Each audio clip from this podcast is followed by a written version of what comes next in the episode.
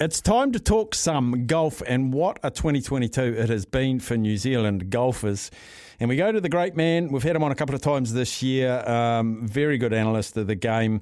We're rightly celebrating over here in New Zealand with the feats of particularly Ryan Fox, Lydia Ko, and Steven Alker. If you were a Kiwi and you're part Kiwi, Bruce Young, you've spent enough time here.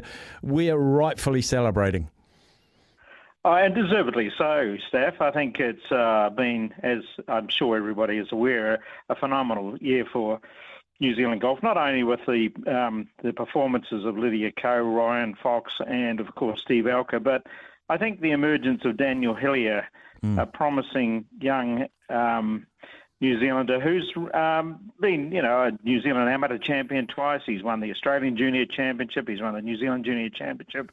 So much has been expected of him. And uh, by going through the Challenge Tour in Europe over the last couple of years and eventually getting to the European Tour and already showing in one or two performances on the European Tour that he has the game to take it to the next level. We've got those three established players, Ko, Alker, and Fox, performing with distinction worldwide. But I think Daniel Hillier also is a name to look out for in the future.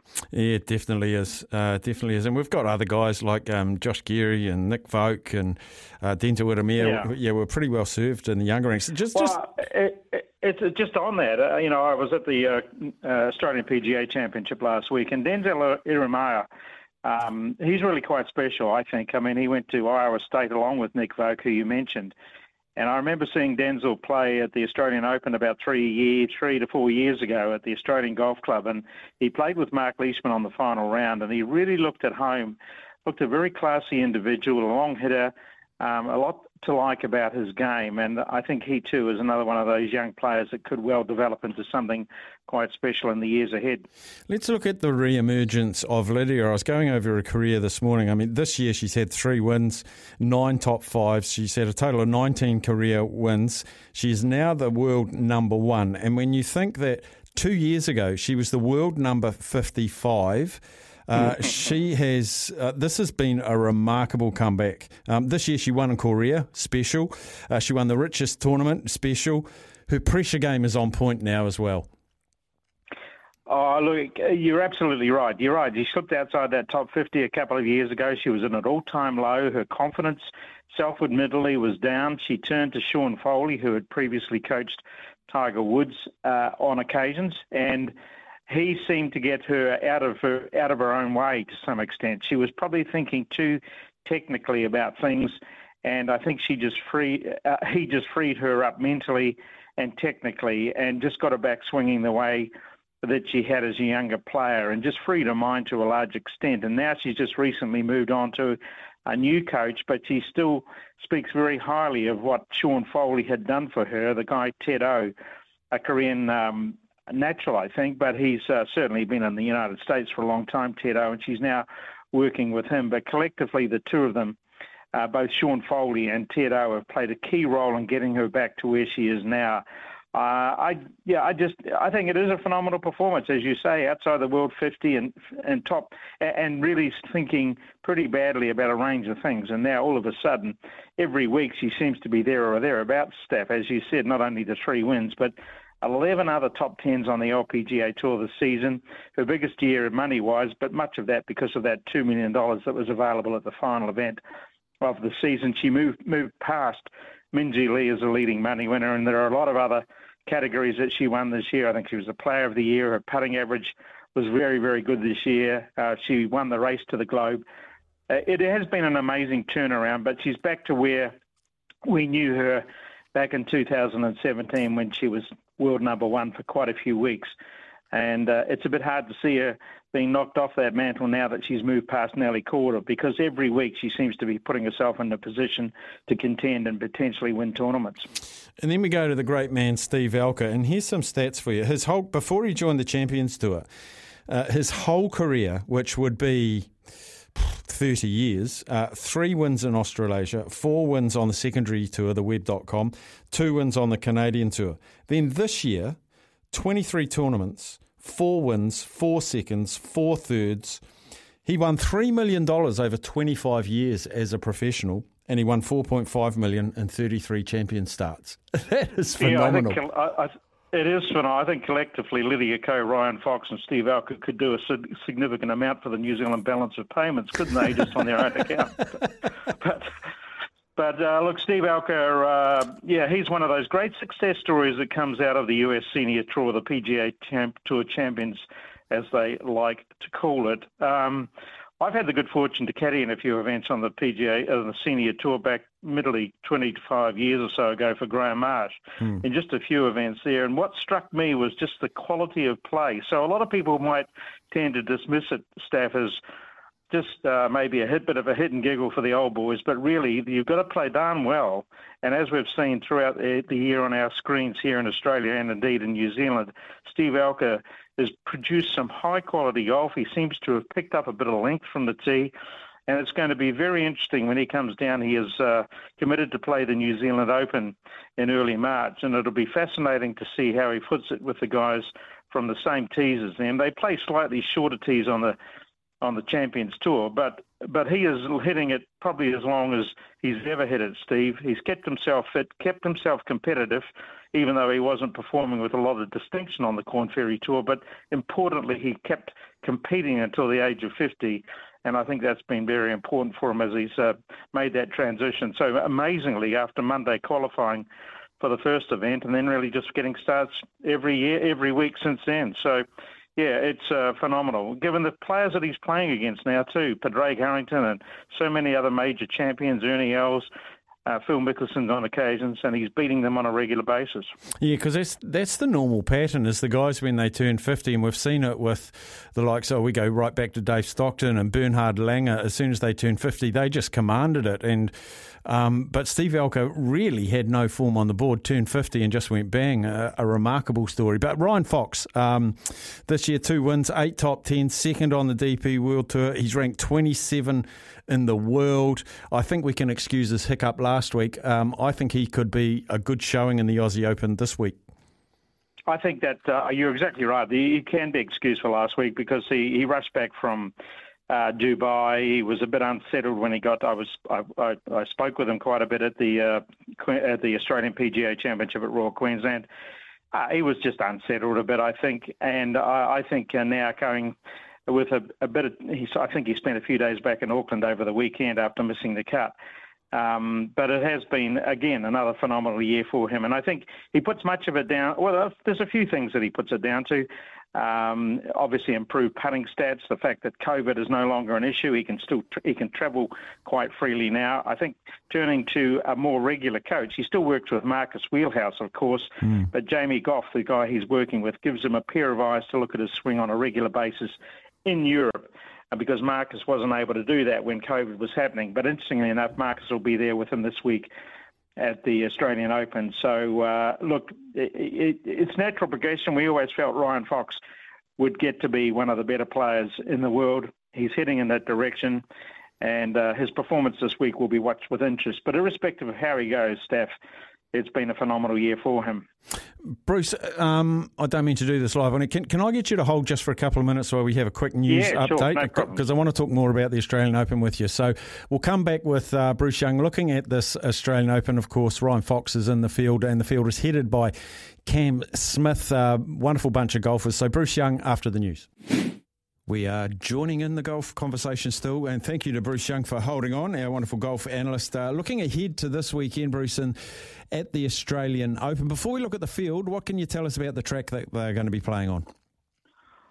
Well, they're playing on two tracks. Uh, they're playing it uh, initially, anyway, the first, first two rounds because they're playing it concurrently with the Australian Women's Open. So they're going to play in order to accommodate the the significant fields. I think there are 108 in the women's field and 150 or so in the men's field. They're playing it at both Kingston Heath and the Victoria Golf Club. I mean, two of great, uh, the great golf courses mm. in Australia. They're in the Sandbelt in Melbourne, and uh, Kingston Heath is probably rated number one or number two in Australia, along with Royal Melbourne. And uh, so, uh, but they return to the Victoria both tournaments return to the Victoria Golf Club for the weekend. And uh, look, it's a fine golf course, that's for sure. It perhaps doesn't have the same uh, reputation as both uh, Royal Melbourne or Kingston Heath, but it's still an outstanding sandbelt golf course. So the two events will be playing concurrently.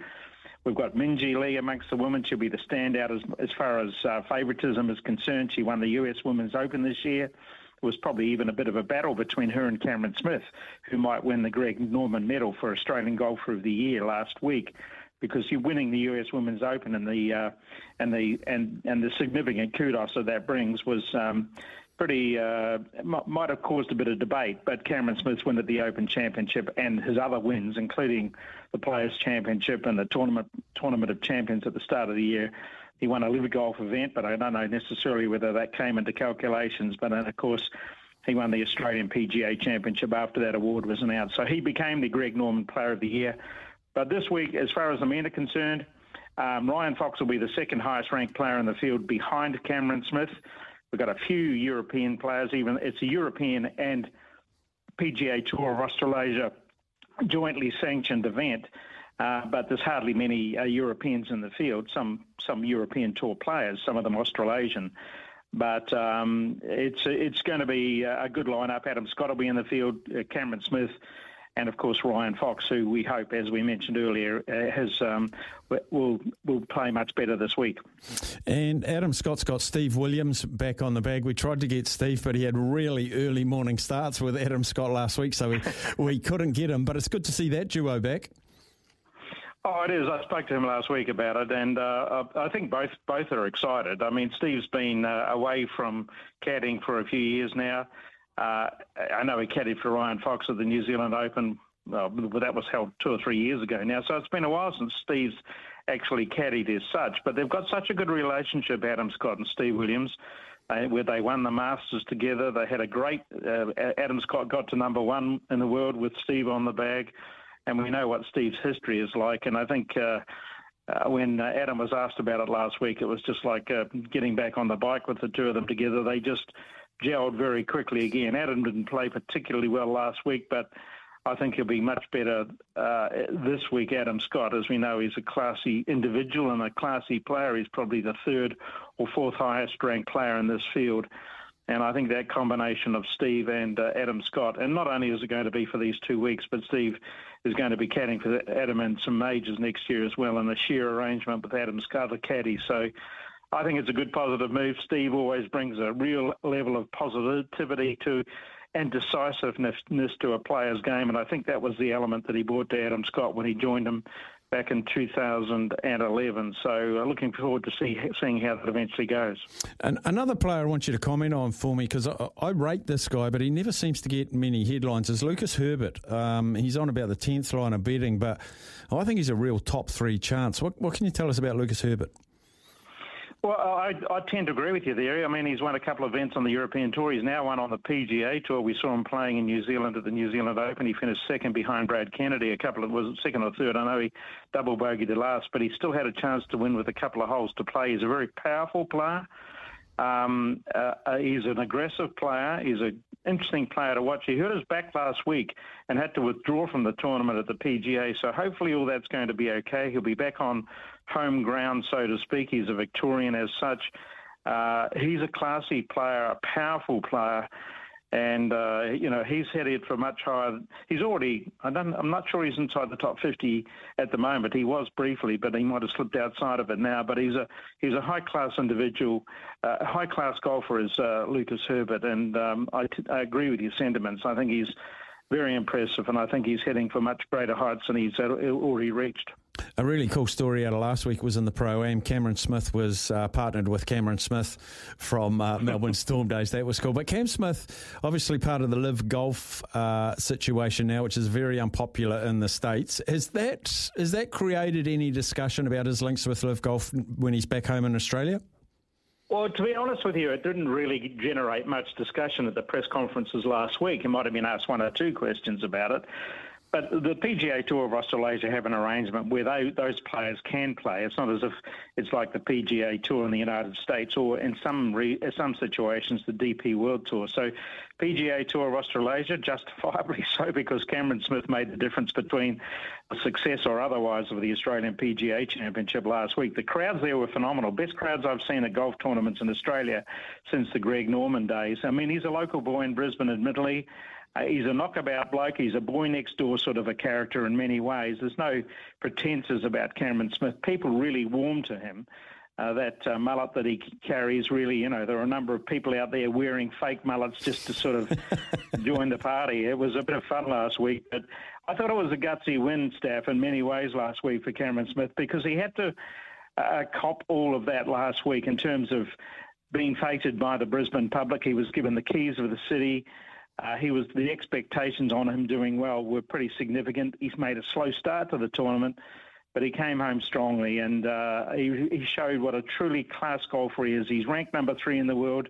Some might argue that he's actually higher than that because since he's joined the LIV Tour, none of his uh, uh, performances have carried world ranking points, although last week's did, not many, admittedly.